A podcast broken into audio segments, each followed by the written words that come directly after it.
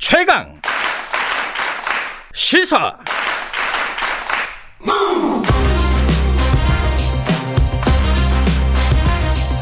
지금 여러분께서는 김경래 기자의 최강 시사를 듣고 계십니다.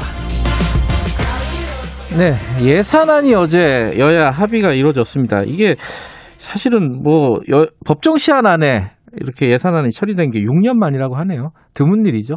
근데 사실 그 전에는 재난지원금 이거 어떻게 처리를 할 것인가, 뭐 본 예산으로 갈 것이냐, 아니면 뭐 징해 국채를 발행할 것이냐, 뭐 여러 가지 뭐 논란들이 있었는데 그게 합의가 된 겁니다.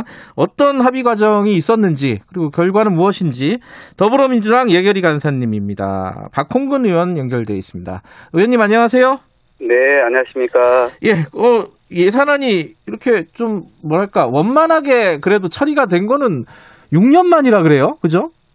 네, 그렇습니다. 어제 이제 오전에 양당 원내대표와 그리고 정부의 경제부총리를 네. 모시고 어, 그동안 그 기나긴 심사와 또 치열한 이제 협상 결과를 놓고 최종 조율을 한 결과 어, 최종 타결을 하게 됐고요. 예.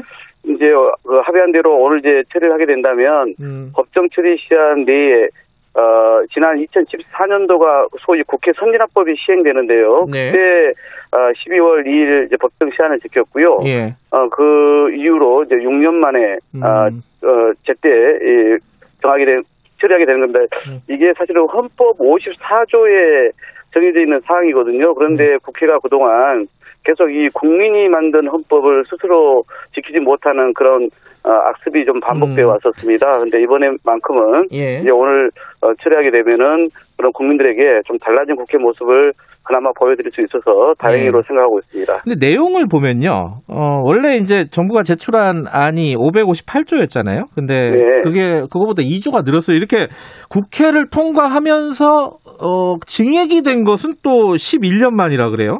이게 이제 원래는 그 뉴딜, 그 한국판 뉴딜 예산을 좀 깎자, 그래갖고 재난지원금으로 좀 돌리자, 이게 국민의힘 얘기였는데 그게 민주당은 안 된다, 뭐 이랬던 것 같은데 어떻게 합의가 된 겁니까 결과적으로는? 결국 어, 이번 이제 그 핵심은 끝까지 이제 막판까지 쟁점 쟁점이 됐던 것은 네. 어, 말씀하신 것처럼.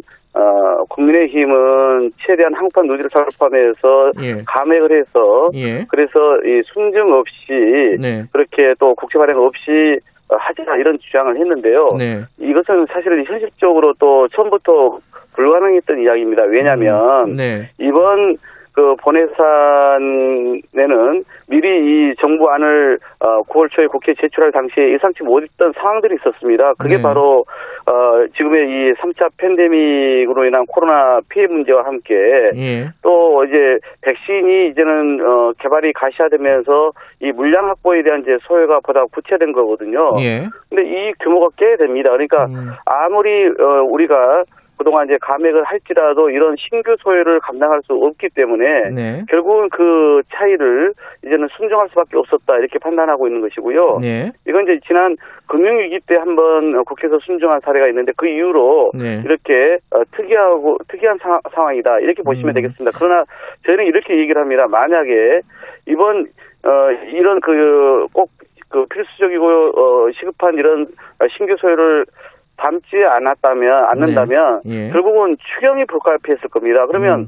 추경을 따로 할 경우에는 훨씬 더 어, 많은 국채 발행과, 음. 그 다음에 또 많은 어떤 시간이 소요되지 않겠습니까? 그런 예. 것보다는 이번, 어, 본예산에, 어, 적정 부분을 반영하는 것이, 음. 여러 가지 집행의 어떤 효율성이라든가, 또 국채 발행의 규모를 줄이는 점에 있어서나, 음. 효과, 효과적이다, 이렇게 봤던 것이죠. 한국판 뉴딜 예산도 좀, 깎은, 깎은 건가요? 이게 보도에는 그렇게 나오던데 어떻습니까?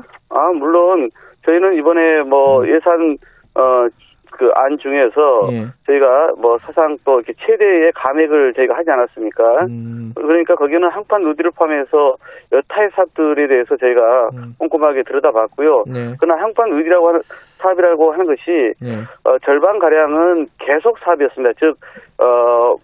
몇 년 전부터라든가 늦어도 오래 시작한 사업들이기 때문에 계속 사업이라고 하는 것은 사업 예산을 중간에 어, 많이 줄이거나 또는 그 깎으면 사업 자체가 없어지는 거 아니겠습니까? 아니면 예. 중단해야 되지 않습니까? 그렇기 때문에 그걸 원천적으로 드러낸다는 것은 애초부터 쉽지가 않았고요. 예. 또 신규 사업마저도 이게 정부가 좀 심혈을 기울여서 내실 있게 준비해왔기 때문에 예. 큰 폭의 감액은 당초 좀 불가했습니다. 그래서 예, 예. 뭐 음. 일부 사업에 대해서 제가 감액은 음. 어, 미미하게 했다 이렇게 보시면 되겠습니다. 그 삼 차 재난지원금이 이제 편성이 된 건데 사실상 예산으로는 이게 이제 뭐 선별적 지급이냐 보편 지급이냐 뭐 이 얘기는 또 계속 나오고 있어요. 그 네. 뭐 예컨대 뭐 이재명 지사나 정의당 같은 경우에서는 보편적으로 지급을 하자 이런 주장을 하고 있는데 지금 여야 합의는 어떻게 되어 있습니까? 이거는?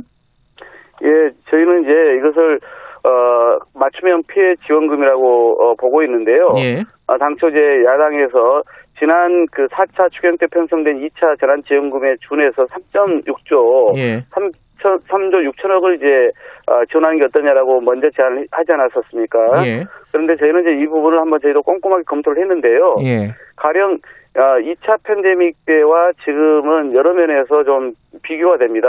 음. 그때 당시에는 어, 소위 집합금지 업종이 열네 개에 해당되는데요. 네. 지금은 집합금지 업종이 이제 어, 다섯 개에다가 이제 그저께 일부가 좀 추가된 상황이거든요. 예. 그러니까 그런 것도 좀 다르고요. 그 다음에, 어, 이 차 팬데믹 때 그 사 차 추경 때 편성한 예. 그, 어, 이 지원급에 어떤 사업들은 좀 남아있습니다. 네. 그래서, 어, 그 미집행된 것들이 있기 때문에 그런 예산을 좀 활용할 수도 있겠다 이렇게 봤기 때문에요. 예. 이번에는 어 그렇지 않아도 저희가 슈퍼 예산이라고 이제 평가를 받는데 거기에 전 국민에게 뭐 다 줄 수 있다면 얼마나 좋겠습니까? 그러나 이번에도 좀 더 피해가 큰 그런 계층과 업종에 지원하는 것으로 좀 설계를 하자 이렇게 여야가 음. 합의를 하고 어, 삼 조 플러스 알파로 이렇게 어, 합의를 본 것입니다. 그러니까 선별로 대, 어, 여야는 지금 그 가닥을 잡았다 이런 말씀이신 거고요. 네, 그렇죠? 맞춤형으로 피해 계층과 업종에 지원한다는 것입니다. 예, 맞춤형이라는 이름으로. 그, 그 시기는 한 어느 정도로 잡았어요? 어, 시기는 당연히 예. 이제 오늘 예산안이 통과되면 네. 오늘 예산안은 말 그대로 이천이십일 회계연도 예산안이니까 예. 그러니까 내년 일월부터 집행이 가능한 겁니다. 네.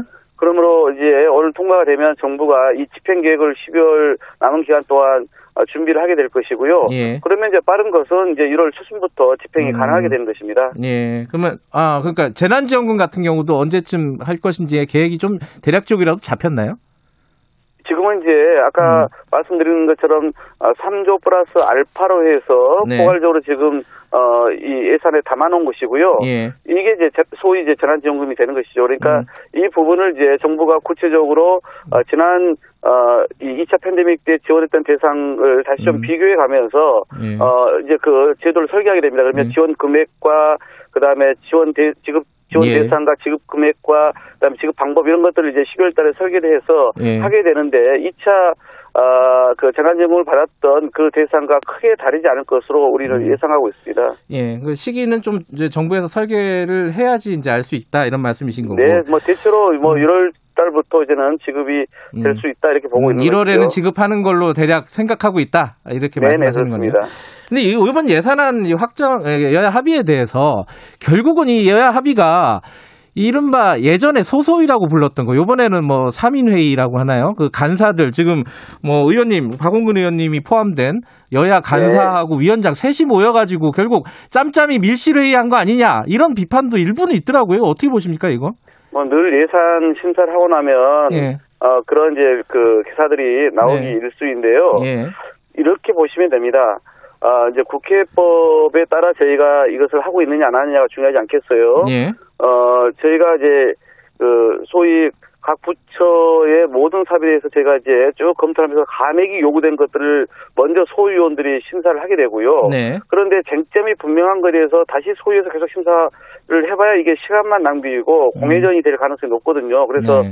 저희가 이제 한때는 이제 소소위라는 것을 별도로 이렇게 구성을 했는데 그것은 어, 국회법에 규정되어 있는 것이 아닙니다. 네. 그래서 제가 이번에는 국회법에 보면은 보통 어, 상임위에서 이견이 발생할 때 법안 예. 어, 내용이라든가 또는 그 상정할 안건의 목록이라든가 뭐 증인 채택이라든가 이런 것에서 이견이 발생하면 여야 간사가 협의하도록 음. 국회법에 정해져 있습니다. 예. 그래서 저희도 마찬가지로 이번에 이 감액과 그다음 증액에 대해서 이견이 발생한 것들에 대해 여야 간사가 지속적인 협의를 해온 것이고요. 예. 이 협의를 해온 내용을 바탕으로 이제 소위를 어제까지 음. 준비를 해온 것인데 예. 십일월 삼십일부로 이제 국회 의결특위가 시한이 종료돼 버렸습니다. 예. 그렇기 때문에 지금은 이제 결국은 오늘 어, 정성호 예결위원장을 중심으로 하는 오십 인 이상의 의원들로 수정안을 만들어서 오늘 본회의에 제출을 하게 되는 것이거든요. 그러니까 네. 결국은 이것은 국회법에 없는 것이 아니라 국회법의 통상적인 여야 간사 협의의 절차였다. 음. 이렇게 보는 게 맞겠습니다. 알겠습니다.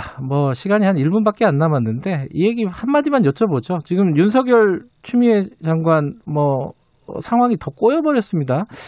이거 어떻게 풀어야 된다고 보십니까? 여, 뭐 여당 중진이시니까 제가 한마디 여쭤볼게요. 예. 뭐 저는 결국 뭐 네. 국민들의 이제 상식적 눈높이와 뭐 우려와 기대가 결국은 이 문제를 풀어나갈 힘이 될 거라고 보여집니다. 네. 어, 결국, 뭐, 제가 이제 이 지금 이, 어, 예산안 심사 때문에 전혀 좀 이런 음. 그, 이 정치적인 그런 음. 기사나 이 상황을 정확히 좀 이해는 못하고 있습니다만은, 네. 결국 국민들의 걱정을 정치와 행정하는 분들이 더 크게 끼치셔야 되겠습니까? 그러니까 음. 저는 이 문제에 대해서 국민들이 과연 어떤 생각을 갖고 있는지를 정치권이 무겁게 받아들이기 음. 위해서 여야가 정략적으로 접근하지 말고, 어, 당사자들도 마찬가지로 이 부분을 좀 있는 그대로 무겁게 받아들여야 될 때가 아닌가 이렇게 생각하고 있습니다. 알겠습니다. 오늘 여기까지 드릴게요. 고맙습니다. 네, 고맙습니다.